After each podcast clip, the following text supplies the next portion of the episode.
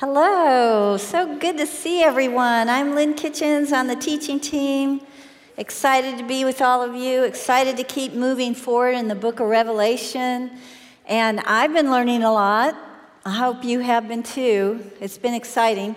Okay, so I was thinking that probably everyone here and at all the other campuses could say they've been to Six Flags in Arlington. Okay, so I moved here to Texas, gosh, 40 years ago about, and I thought I'd like to ride scary rides because of the few little carnivals I went to in my hometown. then I went to Six Flags. And so my sister was visiting from out of town, Dawn, and we thought, we saw, I don't even know if this ride's here anymore, that one where you just sit in this chair and it just takes you straight up, like almost to the moon. And then it just drops you free fall. Well, we didn't know the dropping part. We thought it took you up and it took you down. And so we got on that and we're going up that ride and pointing out things and looking around thinking, scary. Oh, this is so scary. You know, then it dropped us from the moon to the earth. And we just grabbed each other like little kids and just screamed in each other's faces all the way down to the bottom. So then I thought I'd try a roller coaster there. And I screamed from the minute it left till the minute it came back, and I decided I don't like scary rides. The scariest ride for me is the runaway mine train. that is my ride. Okay, so we're going on a little bit of a scary ride in this study and in the studies in the future. So we're going to buckle up, be ready for this ride because God is always there in the midst of it and we can trust Him just like we just sang. We started the study with John just falling at the feet of Christ. John was told to write everything that Jesus would reveal to him. And in the first three chapters, it was about the present. Remember the churches, that Jesus actually sent letters to churches, an amazing thing. That was happening right then. But last week, a door was opened into the future. And just glance at chapter 4 again, verse 1. Here's how we know this is a new thing happening here chapter 4, verse 1, these words after this. John says, After this I looked, and behold, a door standing open in heaven. And the first voice, which I had heard speaking to me like a trumpet, said, Come up here, and I will show you what must take place after this after this, the future. And John is whisked away. We studied last week, whisked away to heaven to see what those things are. He finds himself surrounded by groups of people worshiping God, the 24 elders, which we believe are the redeemed in the church, and the four living creatures, which we think are special angels, the cherubim. And God is holding a scroll in his right hand. And John is weeping because no one is worthy to open that scroll until they say, Jesus is. Jesus is worthy to open this scroll, which is the title deed of the universe that God holds in his hands. And Jesus is worthy. He was slain. He's the lamb. He can open it. And it has seven seals that Jesus will open. As he breaks these seven seals open, you saw in your homework, each seal unleashes a new demonstration of God's judgment in the future tribulation period. So today we're going to look at six of those seals. This tribulation period was necessary because it was preparing God's kingdom on earth. It would involve and will involve a period of unparalleled judgment. Seven years of the greatest disasters the world has ever known, building up to the coming of Jesus Christ. This will be the time when God will conquer the evil in our world, when He will forever end sin and death. And as we look at these severe judgments today, the good news is we will always see that God is in control and God never changes and God loves us but these judgments must come to the world. You're going to notice that from here on out, the church is never mentioned. In the present, the church was mentioned. Now we're going into the future. The church is not mentioned anymore.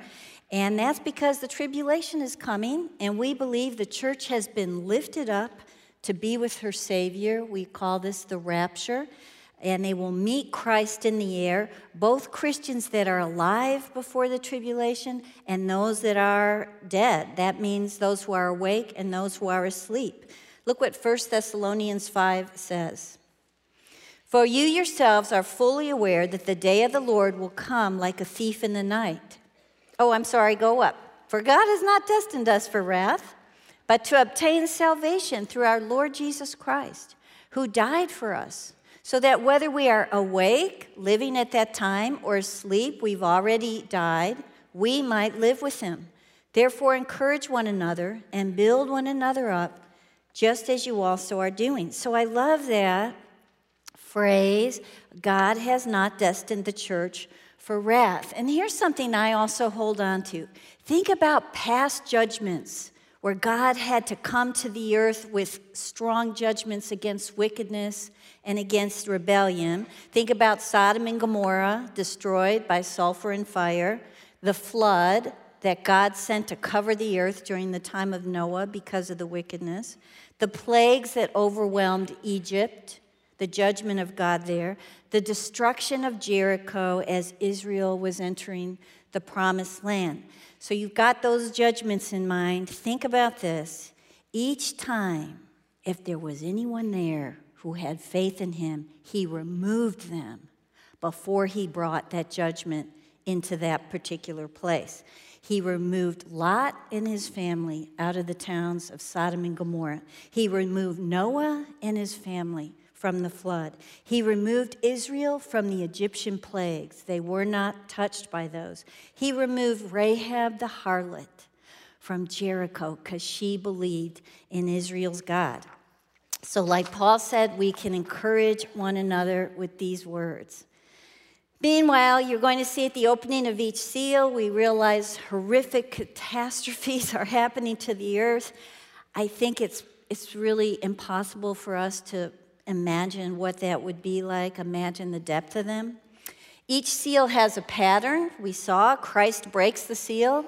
One of the four living creatures, the cherubim, say, Come, and a colored horse and a rider leap onto the scene. And these have been called the four horsemen of the apocalypse.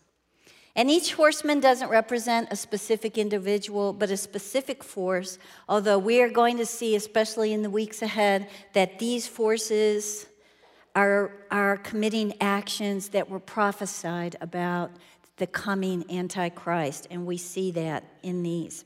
So let's look at the first seal, Revelation 6, verse 1.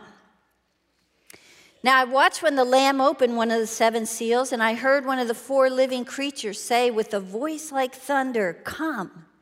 And I looked, and behold, a white horse. And its rider had a bow, and a crown was given to him. And he came out conquering and to conquer. This is the first seal, a white horse with a rider coming to conquer. And right next to that seal on your outline, false peace. This horse and this rider represent a time of great world peace, but it's false. It's not going to last for a very long time at all. How do we know that? First, we know this is about peace because the horse is white. This is a symbol of victory. If you were a victorious Roman soldier, you came riding into the city on a white horse. There's no bloody battle here. This is just victory for the rider of this horse. The rider wears a victor's crown given to him by the people because they want security, they want stability, they want peace. So they lift him up. They give him a victor's crown. And he has a bow but no arrow, meaning he conquers without warfare. Instead, he conquers with these false promises.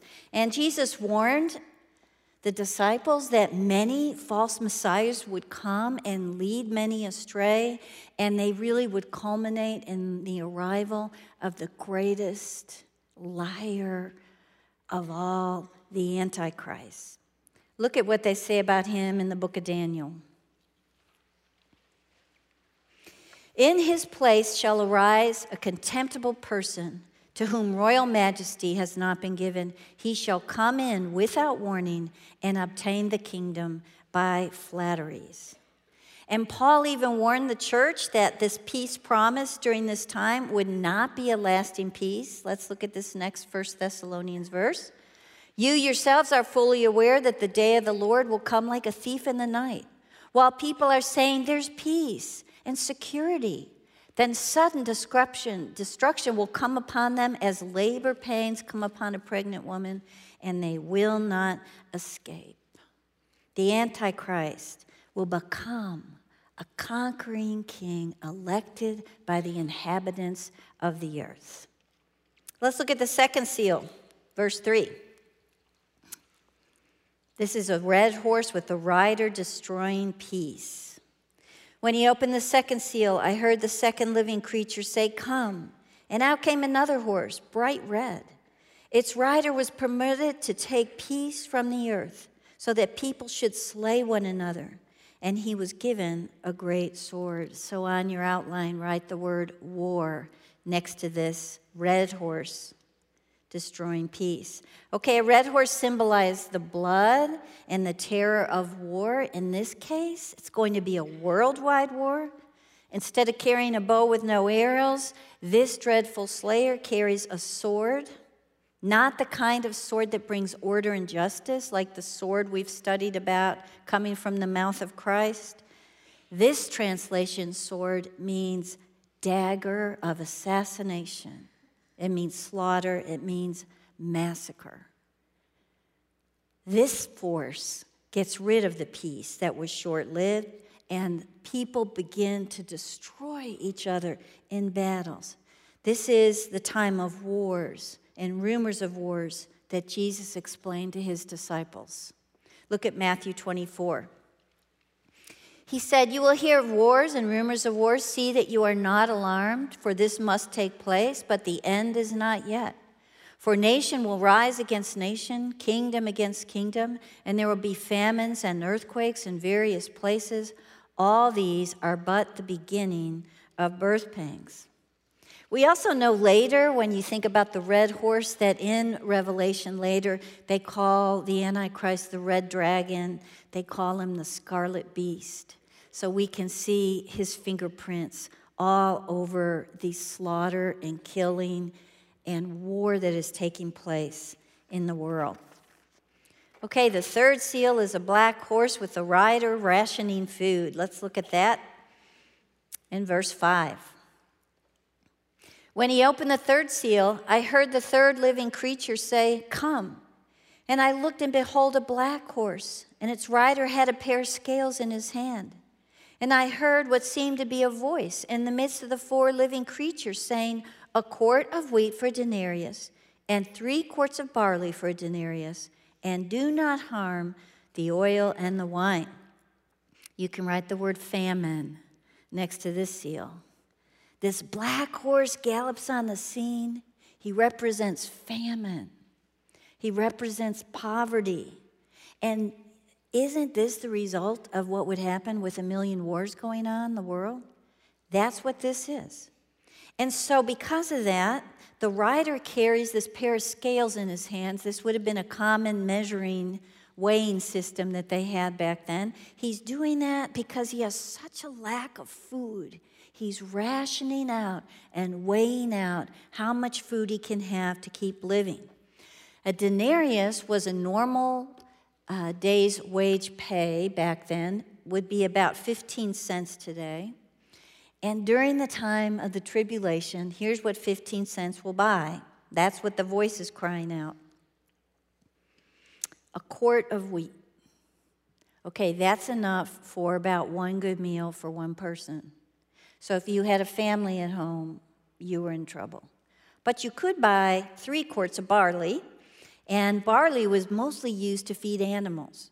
But uh, they became so desperate that they would use that to try to feed the people in their family, low in nutrition, but it was cheaper so they could get some more of it. You wouldn't really have enough for the necessities of wine and oil.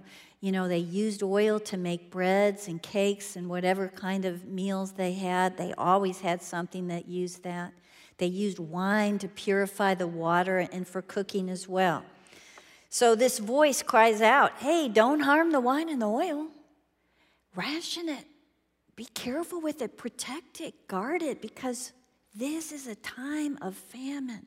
This is a time of great need. Famine would be a major cause of death during the tribulation. Okay, a fourth seal, a pale horse with the rider named Death. Let's look at verse 7.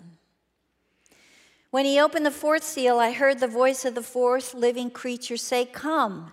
And I looked, and behold, a pale horse, and its rider's name was Death, and Hades followed him. And they were given authority over a fourth of the earth to kill with sword and with famine and with pestilence and by wild beasts of the earth.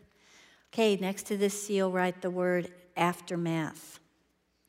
Death and Hades are the aftermath of all the terror and destructions the last three horsemen have brought about.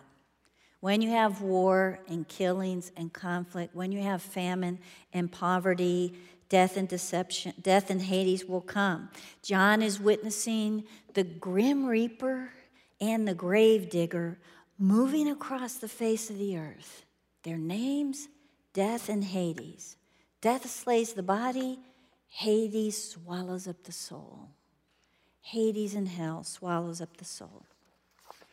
A quarter of the world dies by war, famine, pestilence, and a scary one, wild beasts. Today, that would come to 2 billion people dying because of this. You know, we had someone just a couple weeks ago in our home, and they were telling us about their friend who was almost killed by a giraffe. And so they were on some safari looking at some giraffes in a distance, but a male giraffe came from nowhere, I don't know how, ran along, put his nose under the man, threw him up into the air, and when he landed, he began stomping on him, trying to kill him. Now, the good ending of the story is somehow they distracted him and they got this man away. And later, his wife said, I'm glad he didn't die because when people would ask me later how my husband died, I would hate to say a giraffe killed him. Scary. Things like that are going to happen during the tribulation beasts killing people. You know why? They don't have homes anymore. They can't find safe places to hide. No wonder the horse in this seal is pale or ashen. That actually word pale means yellowish green, which is a sickly color of death. It's the color of a body that's decomposing. That's what's happening here. Every tragedy the world have ever seen will not come close to these judgments on the earth. And as I was working on this, I don't know about you, but I needed an intermission. So we're taking an intermission. What kind of God do we serve? When we think of those things, we just stop, we have to stop and remember and recall who He really is. Is He cruel? Is He without compassion? Let's remember these things. God allows evil in the world, but He is not the author of evil. Look at Romans 1. For the wrath of God is revealed from heaven against all ungodliness and unrighteousness of men, who by their unrighteousness suppress the truth. Therefore, God gave them up in the lust of their hearts to impurity to the dishonoring of their bodies among themselves, because they exchanged the truth about God for a lie, and worshiped and served the creature rather than the Creator, who is blessed forever. Amen.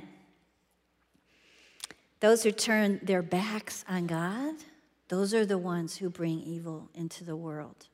In the case of the Great Tribulation, God allows evil agents to be used so he can judge evil. Did you notice that we see God in control throughout these seals? The riders are permitted, they're given authority. So we remember God is sovereign. but he is not blameworthy because he is righteous in all of his deeds. And because he is righteous, wickedness must be judged. Look at Psalm 9. You read this in your homework, but I loved it. But the Lord sits enthroned forever. He has established his throne for justice, and he judges the world with righteousness. He judges the peoples with uprightness. The Lord is a stronghold for the oppressed, a stronghold in times of trouble. And those who know your name put their trust in you, for you, O Lord, have not forsaken those who seek you. Don't you love the end of that verse? We can even remember that during the tribulation. He will not forsake those who seek him. Everyone, everyone on earth who puts their trust in God at any time will find out He's my stronghold. He will never leave me. If that weren't true, there'd be no hope for us and no hope for anybody living in the middle of the tribulation. But we're going to see God's promise stands true even at that time. And then I want us to remember God is constantly tempering his wrath and he demonstrates mercy. Jesus teaches us that's going to be true even during the tribulation. Look at Mark 13 20. And if the Lord had not cut short the days in the tribulation, no human being would be saved. But for the sake of the elect whom he chose, he shortened the days. If it wasn't for God's merciful intervention, the entire world would have physically died.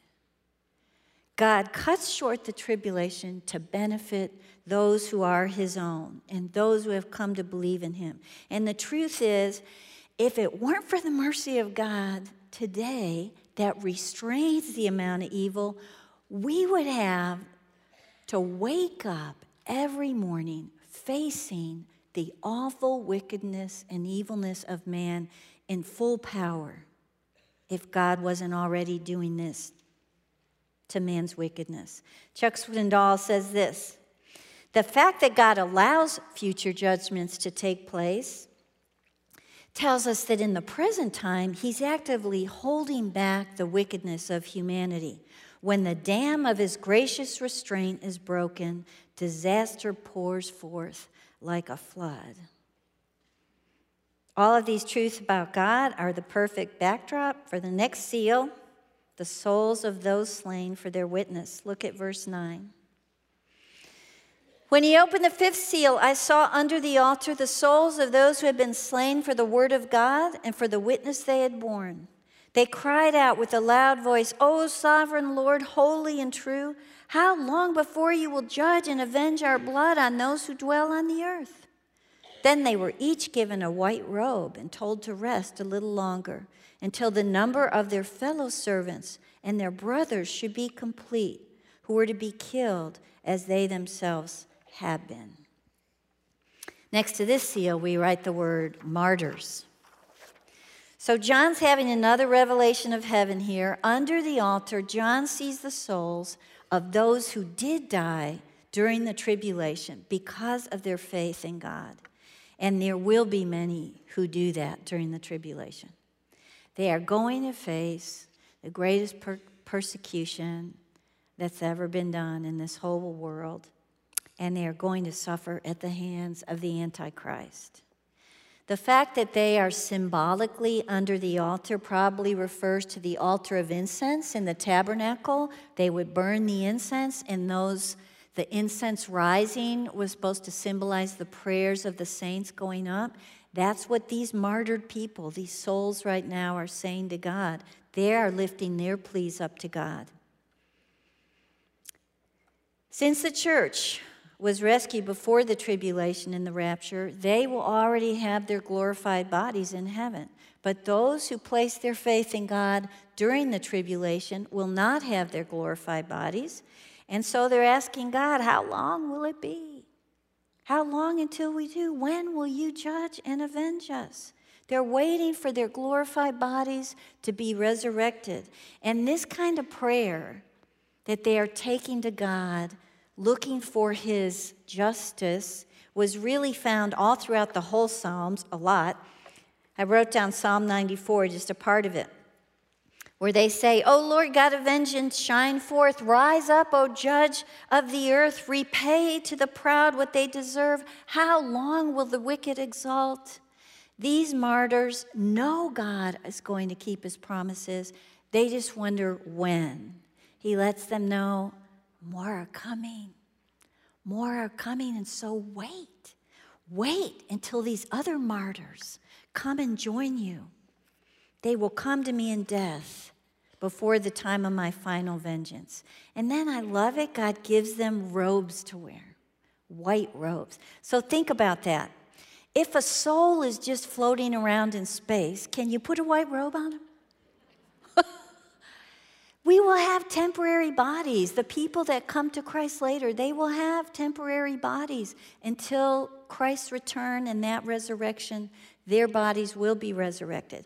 And so he kindly gives them those.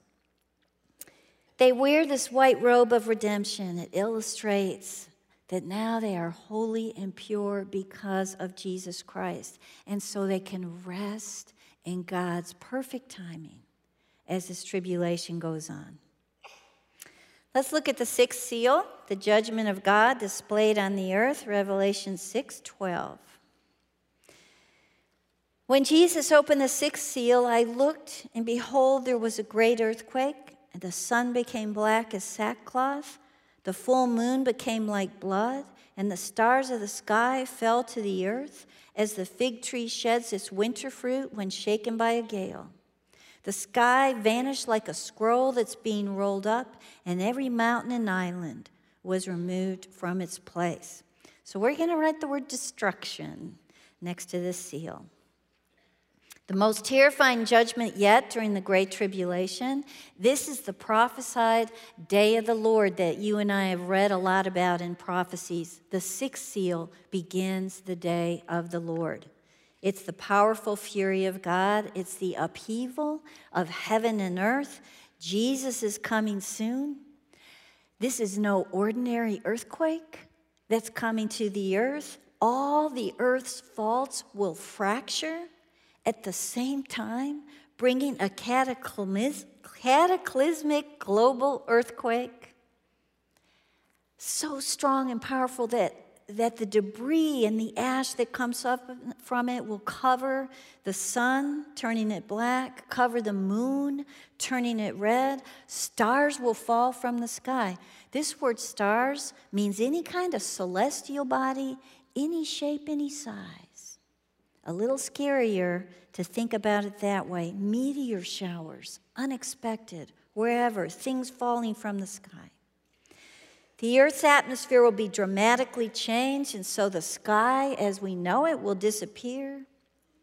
And because of the stress of the earthquakes, the Earth's plates will be shifting and slipping and realigning entire continents. Can you imagine the sights? You say, Hey, I know a safe place, let's go over there, and you get there and it's gone.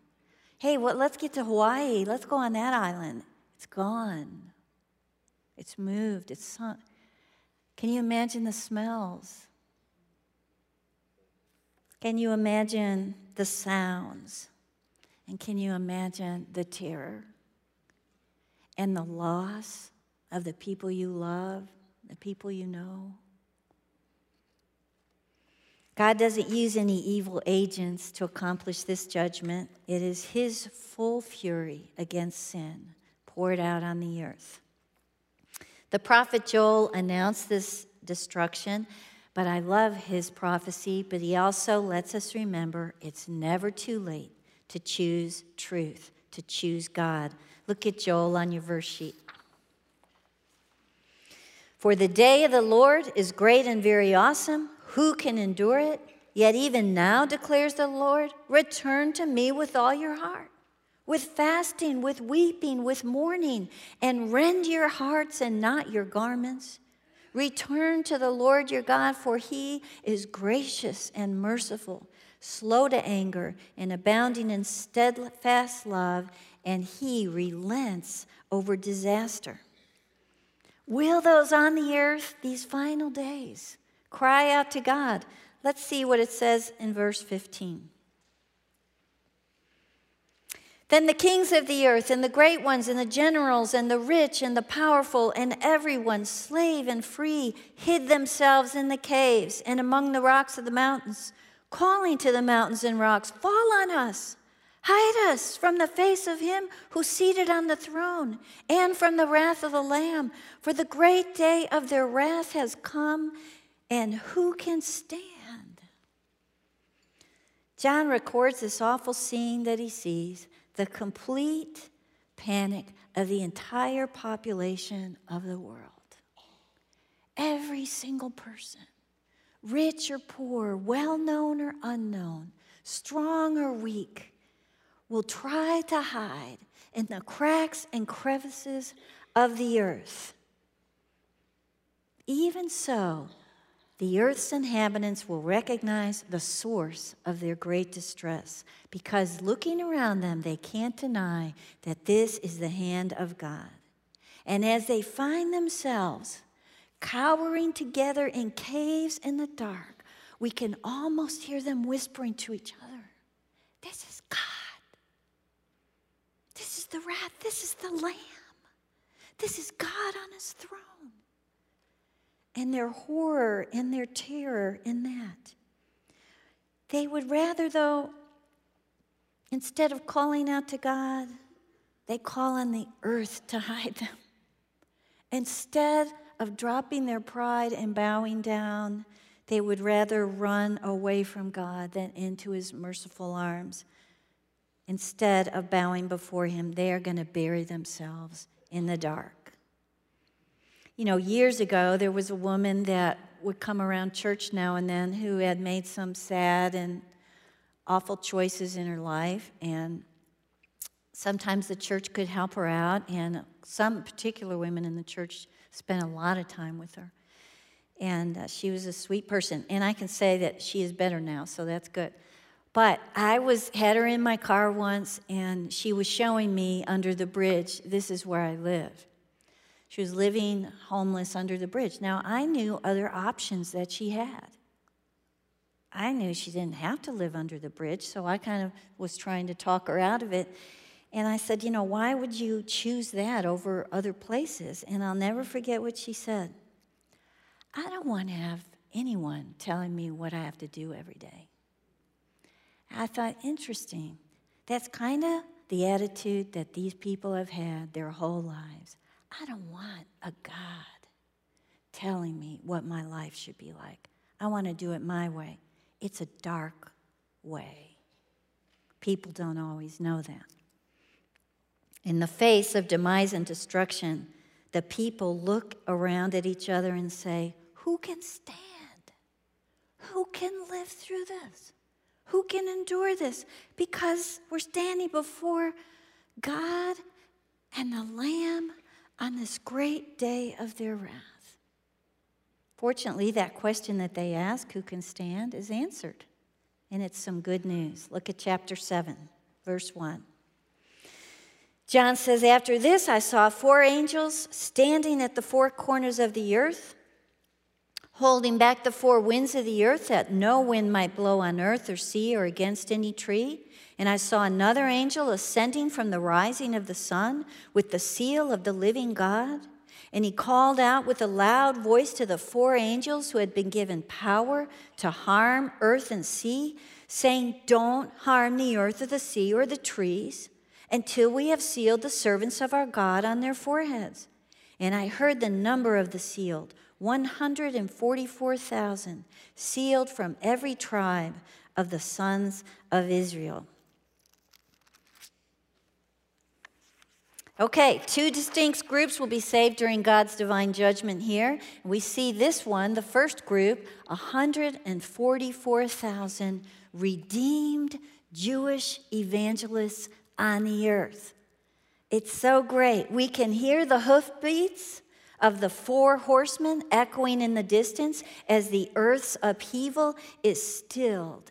And John's attention is turned to Israel a people chosen by God, chosen to know the one true God, chosen to worship the one true God, chosen to be a light to the nation who was worshiping every false God there could be.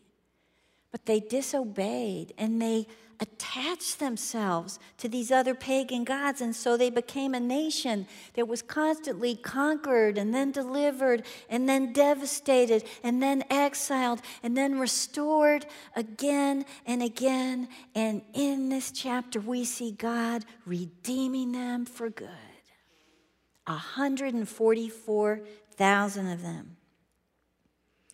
He promised he would do that before Christ's return, and he never stopped watching over Israel. Uh, I think I mentioned this one time before that in my public middle school, we learned a song, He watches over Israel, He slumbers not nor sleeps. Why my music teacher picked that song? It was the hardest song I've ever sung in, in the world. And she took us to a PTA group one night, and we stood on stage, and she was down in the middle of the room leading us in the song.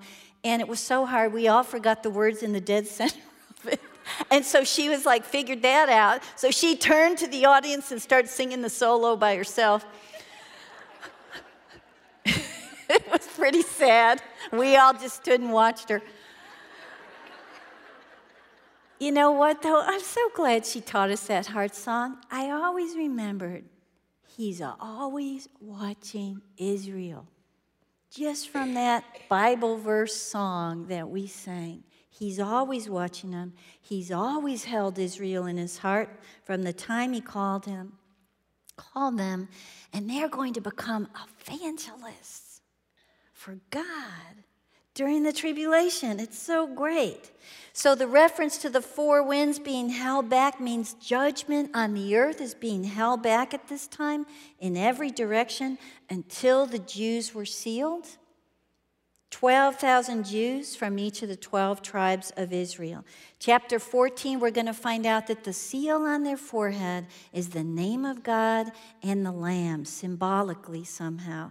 And having that seal, God's going to use in their lives to protect them from a lot of the destruction that's going on around them so they can go out and be the light to the nations that they were supposed to be so long ago. Zechariah prophesied about this moment of Israel's redemption. I'm going to read it to you. You might write this reference down. I didn't get it on the verse sheet. It's Zechariah 12:10. It's a beautiful verse about this moment. God says, I will pour out on the house of David and the inhabitants of Jerusalem a spirit of grace and pleas for mercy, so that when they look on me, on him they have pierced, they shall mourn for him as one mourns for an only child, and weep bitterly over him as one weeps for a firstborn. The Jews will now understand he was our Messiah. He is the Savior of the world. And they are going to just pick up their robes and take off to tell every Jew and Gentile that they run into. And that becomes the second group that will be redeemed during the tribulation a multitude from every nation, tribe, peoples, and languages. These will be the martyred converts of the Jewish evangelists. Let's look at verse 9. After this I looked, and behold, a great multitude that no one could number from every nation, from all tribes and peoples and languages, standing before the throne and before the Lamb, clothed in white robes, with palm branches in their hands, crying out with a loud voice Salvation belongs to our God, who sits on the throne and to the Lamb. So before God and the Lamb is this salvation celebration these people that have heard about the truth about God, worshiping around Him, wearing the white robes, the ones we just read about in the fifth seal. They're wearing those. These are robes that say that they are triumphant, they are victorious because they know who God is now. They're waving palm branches, which also means a righteous triumph. And as they give praises to God, the four living creatures, the 24 elders, they all join in. And then, all at once, out of the blue, one of the elders turns to John and says, Who are these people? Where'd they come from? And John wisely says, Sir, I don't know. Who wants to give a wrong answer at that point? what we can realize by that question is that that elder refers to the martyr, martyrs as a people group that's different than the church group. Who are these people? And then the elder answers his questions. They are the ones coming out of the great tribulation, washed in the blood of the Lamb. They will suffer no more persecution, but joyfully serve their God. They will suffer no more homelessness, they will find shelter in the presence of God. They will find no more thirst, but be guided to springs of living water by Jesus their shepherd. They will suffer no more tears of anguish because God will wipe their tears away. Now they wear these white robes of salvation. They are victors at the throne of their Savior. The Jews and the martyrs answer the question who can stand? The answer anyone who comes to God through his Son and the work he did for them on the cross. But we know God asks us, the church, a question today as well Who will go? Who will go and be a light for those that are lost in the darkness? Look at Romans 10 14. How then will they call on him in whom they have not believed? And how are they to believe in him of whom they have never heard? And how are they to hear without someone preaching? That's about us. Let's tell our spiritual story to those that don't have one, like the Jewish evangelists did. It takes courage and it takes compassion. And we have to remember it's not always effective to approach someone and say, you know, you need to repent. Ask God to forgive your sins, or you'll be going to hell. This doesn't really go over very well. But when you tell your story, no one can really debate your story. And you get to weave the gospel throughout your story.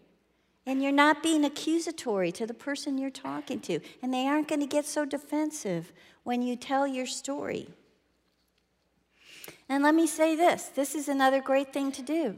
You can write letters to the people that you want them to know your story if it's too hard to do it face to face or if they don't live around you. In fact, I did it with a couple relatives this Christmas because my wonderful evangelical daughter said, You need to tell them about the. Uh, I never see these two people, but I wrote them a letter. The other great thing about a letter is they can refer to it later.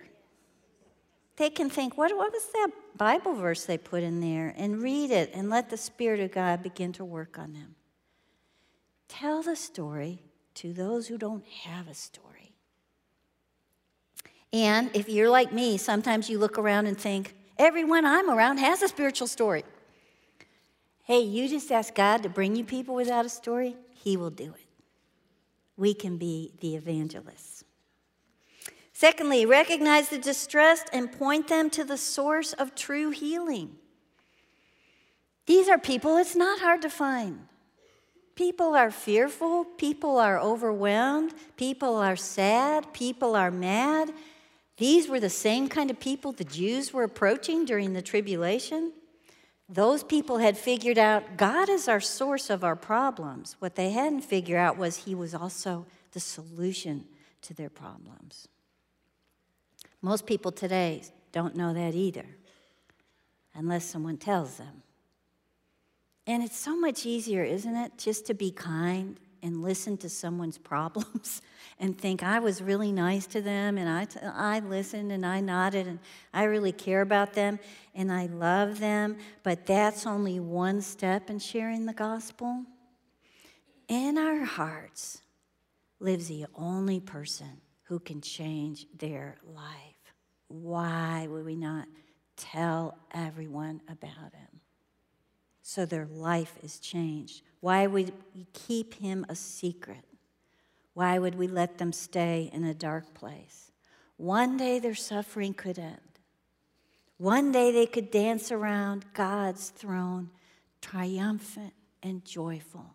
And one day we could be dancing with them.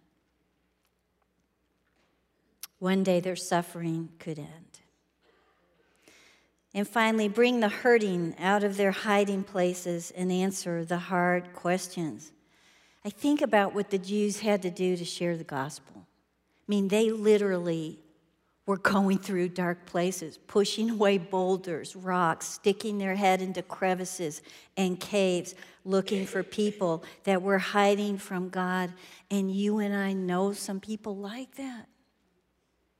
People who are trapped in their sins and they don't even know it. They're in the dark. And as we spend some time, we should try to pull them out of these personal caves and crevices. But we have to be prepared, we have to be willing, we have to be patient to also answer their hard questions. But here's the truth most lost people don't want us to define dispensationalism. They don't. They just want us to be able to explain the hope that's in our heart. That's what we get to do.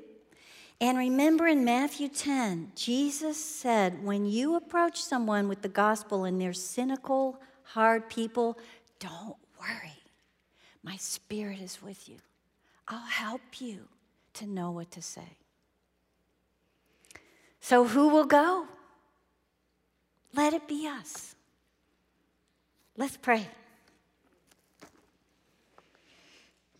Father, we love you. We can't even believe your magnificent plan to bring as many people to your side as you can. May we be your servants and work with you on that. Show us the people around us we can be bold and courageous with in compassion. We love you, Lord. We love you for who you are, and we pray this in Jesus' name. Amen.